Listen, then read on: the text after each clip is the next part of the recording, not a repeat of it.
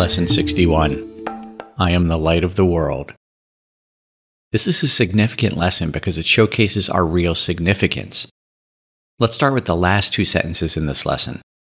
You are the light of the world. God has built his plan for the salvation of his Son on you. That is how important and critical you are. But this lesson warns us not to fall prey to the ego's interpretation of this. The ego will tell us, you see, that's how special you are. You are better than so many others, if not better than everyone.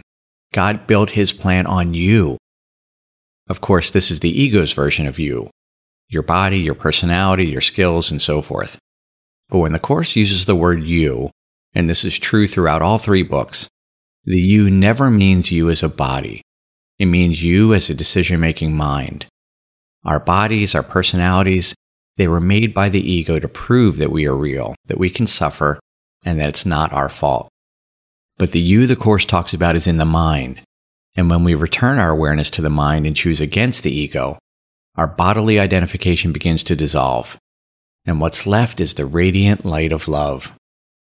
That's why we are the light of the world.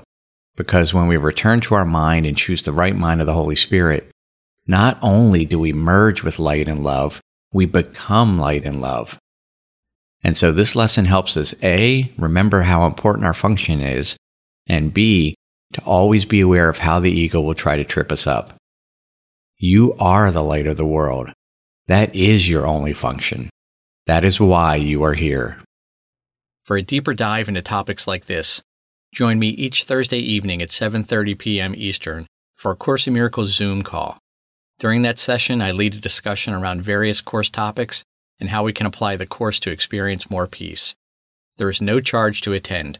Simply go to livebeyondtheillusion.com slash class to sign up. I look forward to having you join our discussion.